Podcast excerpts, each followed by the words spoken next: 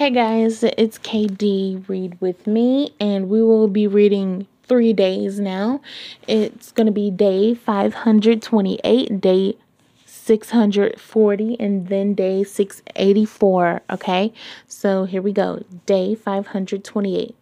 Today I thought I would like to die, so I went into the cellar and smacked a few rats with a broom. It helped some. Right now we can see that Dashti is getting upset very angrily. Um, just peed off, honestly. You know, and it's already been over a year. Let me, hold on, let me see. okay, so it's saying that it's, I just looked it up. It's about almost a year and seven and a half months. So it's not even two years yet, and there hasn't been any real communication. She hasn't pushed at all. Um, I remember I said I would have to push some because I can't stand um, actually not doing that. So this is day 640. this summer is worse than that. The heat, heat, heat pushes against the windows of the tower, forces its way inside, and yells silently in our faces. We sit in the cellar, underground where it's a little cooler, and keep the rats company. Or we sit upstairs where the barest slip of breeze comes through the crack between the bricks. I can't light fires lest we die of the heat. We eat cold food. We pour water over our heads and shiver.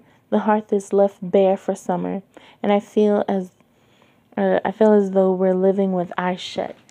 Day and night, we keep a candle burning, and that tiny fingertip of light wobbles before me as if it's too weak to live on. Gasping its last breath, it creates more shadows than light, filling the tower with corners. When my lady sits against the far wall, she disappears. I don't dare light more than one candle. The rats have eaten many. A dying wisp of a candlelight is so much better than none.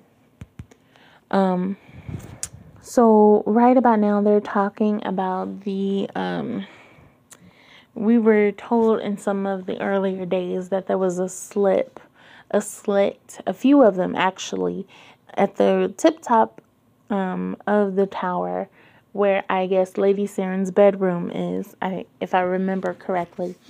Um, you know, I always kind of wondered why they didn't just try to pry a few like bricks um, open. There are lots of pans there. There's few cutlery, cutlery or whatever.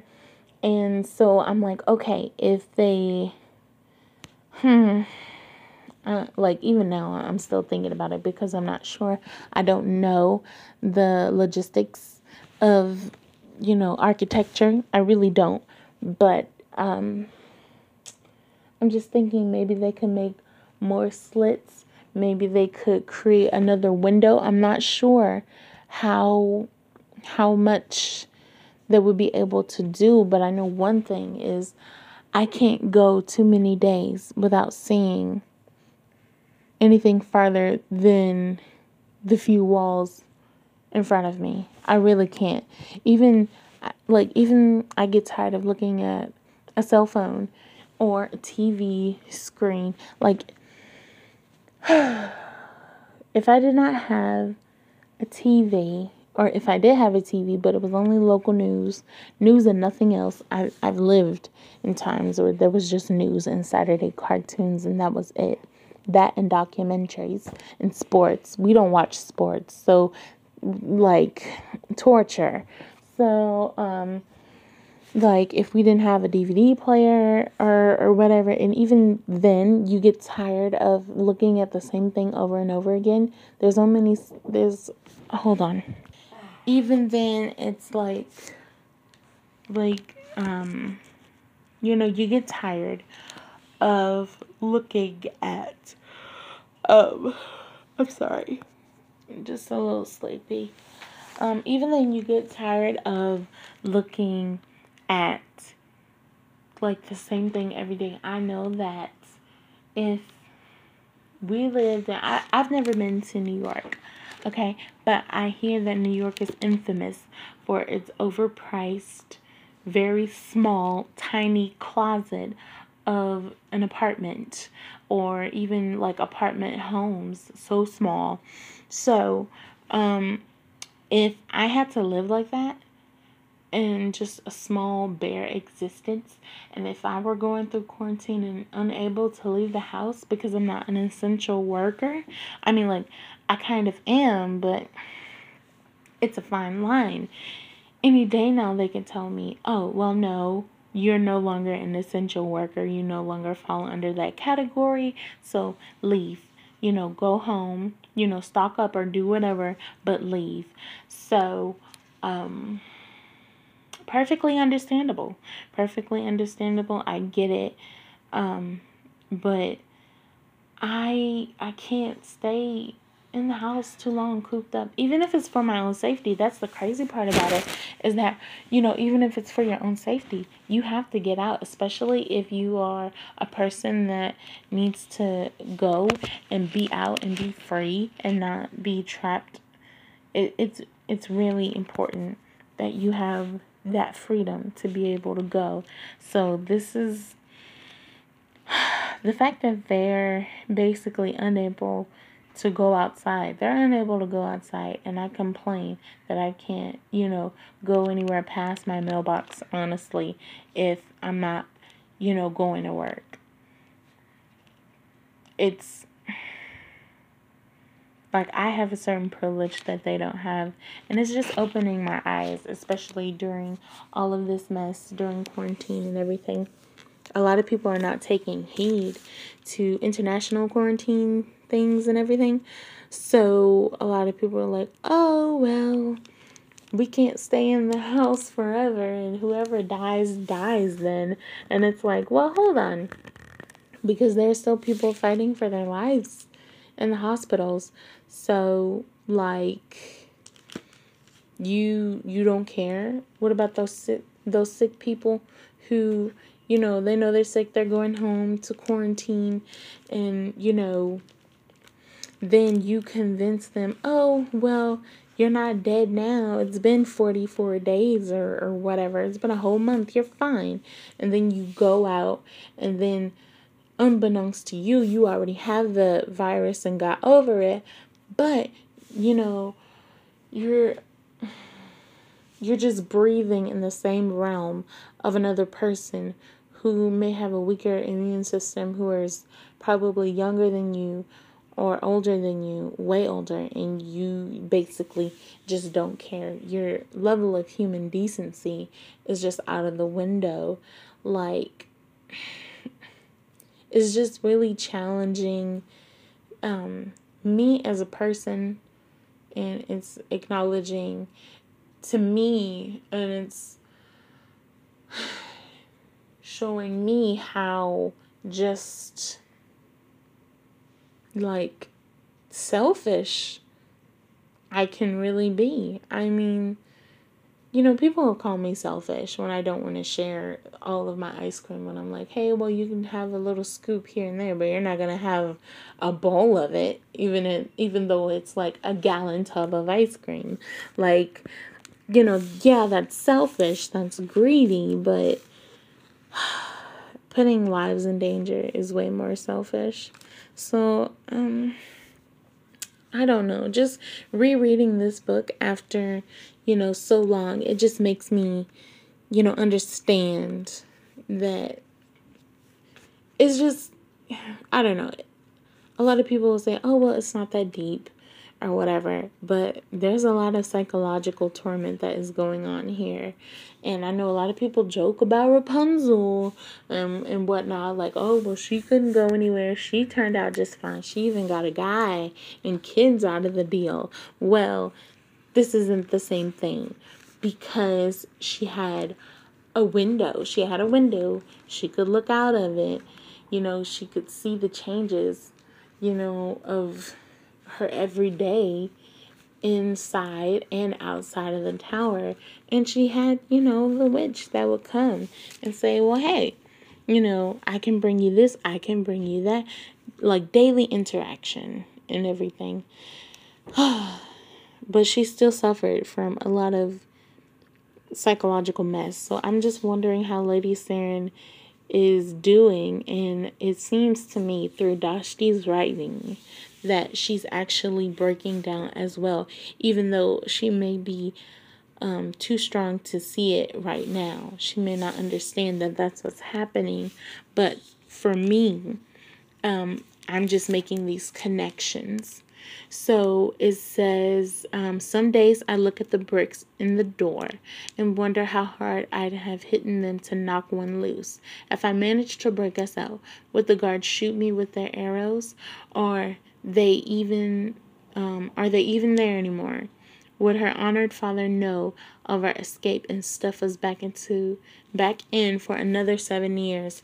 So a total of fourteen years because they actually haven't even finished is just um, about two years now that they've been in that tower. Why would Lord Khasar hunt us down? Oh, oh no, no, she didn't say why would. She said, would Lord Khasar hunt us down? This is more thinking that I've done in months, and I'm tired now. The heat is so huge, I have no space for thoughts. So I think the same thing is happening with Lady Saren. She was probably thinking and pondering on accepting Lord Khasar's um, proposal for marriage for a very long time. And then she's, you know, well, she wasn't thrusted with this new person. Um, uh, Dashti just kind of came into the mix. And, you know, there's another person who's like, well, I want to know more about you. I want to understand. And it's like, oh, well, can't really help you there.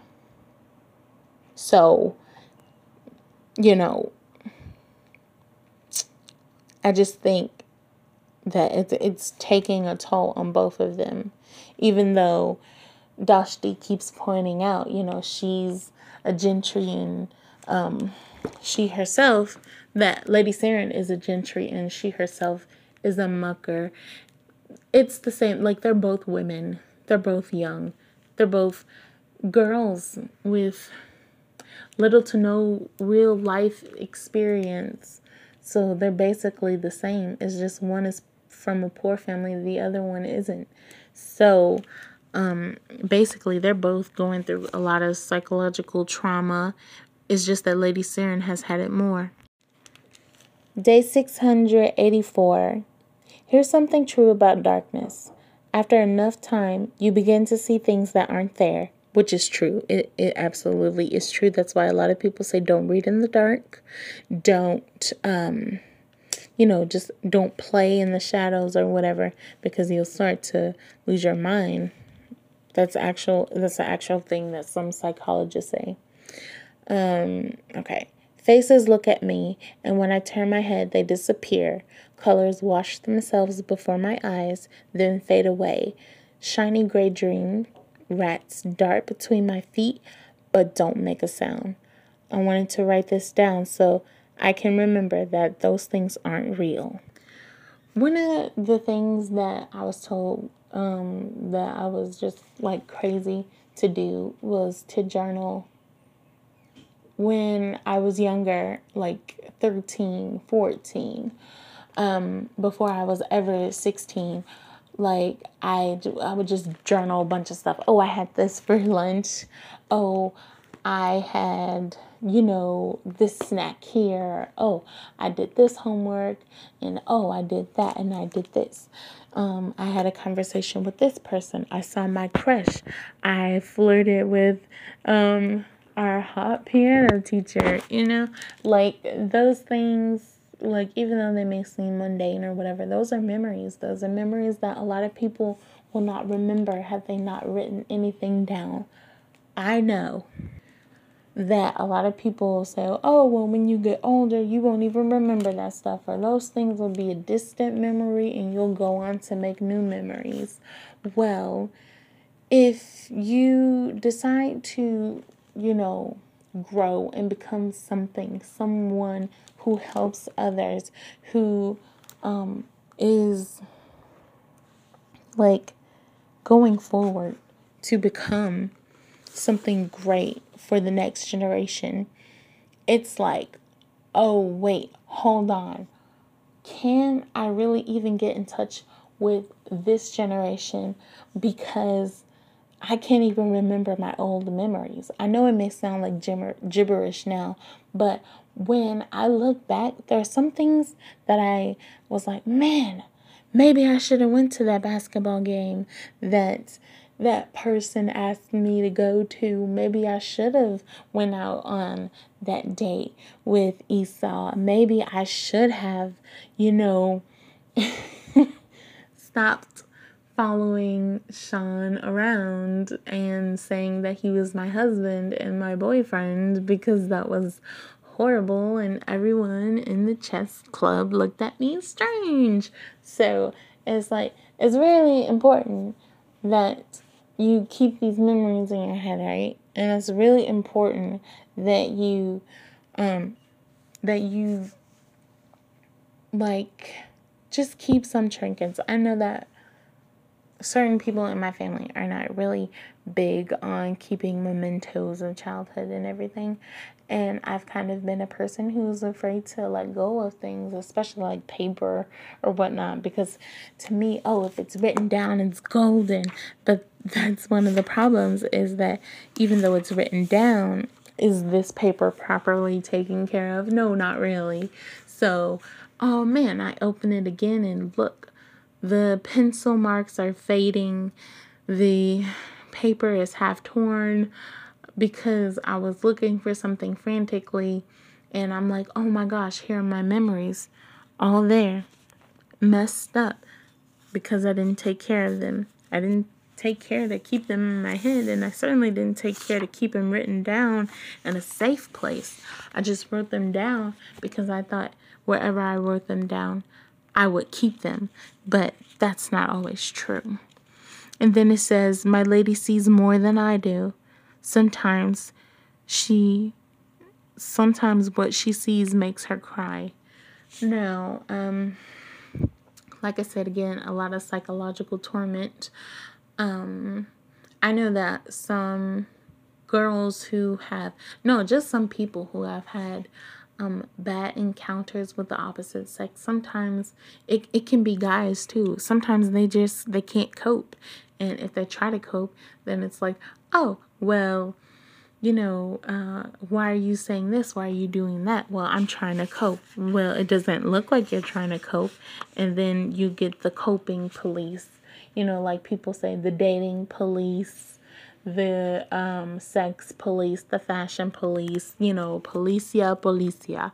Like, no, you don't get to like dictate what I do and, and when I do it and blah blah blah. So that also goes for people who heal and people who go through certain experiences. And I'm glad that Dashti is giving Lady Saren space to do so. Day 723. I think my, and then there's an ellipsis. I think I, another ellipsis. what was I going to write? I can't think of words. The candle flame is glaring at me. My lady moans. I'm going to go to bed now. I've definitely had this where I've had either a brain fart or my mind is just numb. Like I've gone through a significant amount of things and I can't write it down because I was thinking, oh, I can write it down later after I have lived the moment. But it's like after you've taken some time, reflected, and moved on, it's usually a day or two, maybe a week after for me. And I'm like, okay, wow, now I can write it all down. I may not be able to write down every emotion, everything that I felt, but I'm also, you know, able to understand that I don't need to. It's really important for me to understand that it's okay not to remember everything sometimes. And I know that a lot of people don't want to hear this part, but sometimes God will purposely allow you not to remember something so that you can move forward. And then when you do move forward and you want to, you know, recall something, bring back something from your memory, from your past, or what have you. Like that specific thing that you can remember or write down in that very moment, just after it happened, it'll come back to you full circle and you'll understand what you didn't understand at that point, what your mind couldn't comprehend. So, um, I know I'm talking a lot, but it's just I'm identifying a lot right now with everything going on in my life and with everything going on with the characters within this book. That's one of the reasons why I love reading fiction.